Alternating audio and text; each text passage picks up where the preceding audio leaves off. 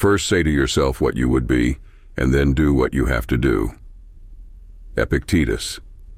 This passage by the Stoic philosopher Epictetus talks about the relationship between self-identity, ambition, and action.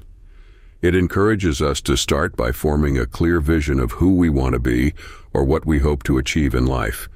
Once we have a clearly defined aim, we should take appropriate action to realize it.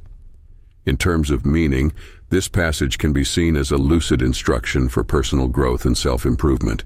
The phrase, "First say to yourself what you would be," suggests the importance of self-awareness and self-direction.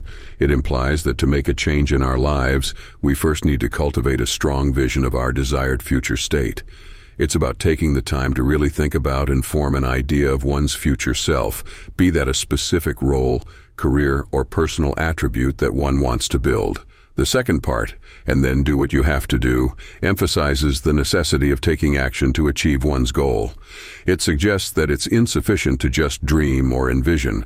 One needs to back that up with actions, even if they're difficult or demanding.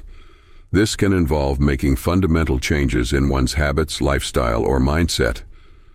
Applying this to our lives, the passage suggests that we should adopt a two-step process in pursuing our aspirations.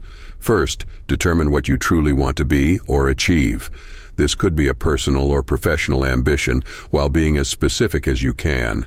Then, work out what steps you'll need to take to get there and decisively undertake those actions.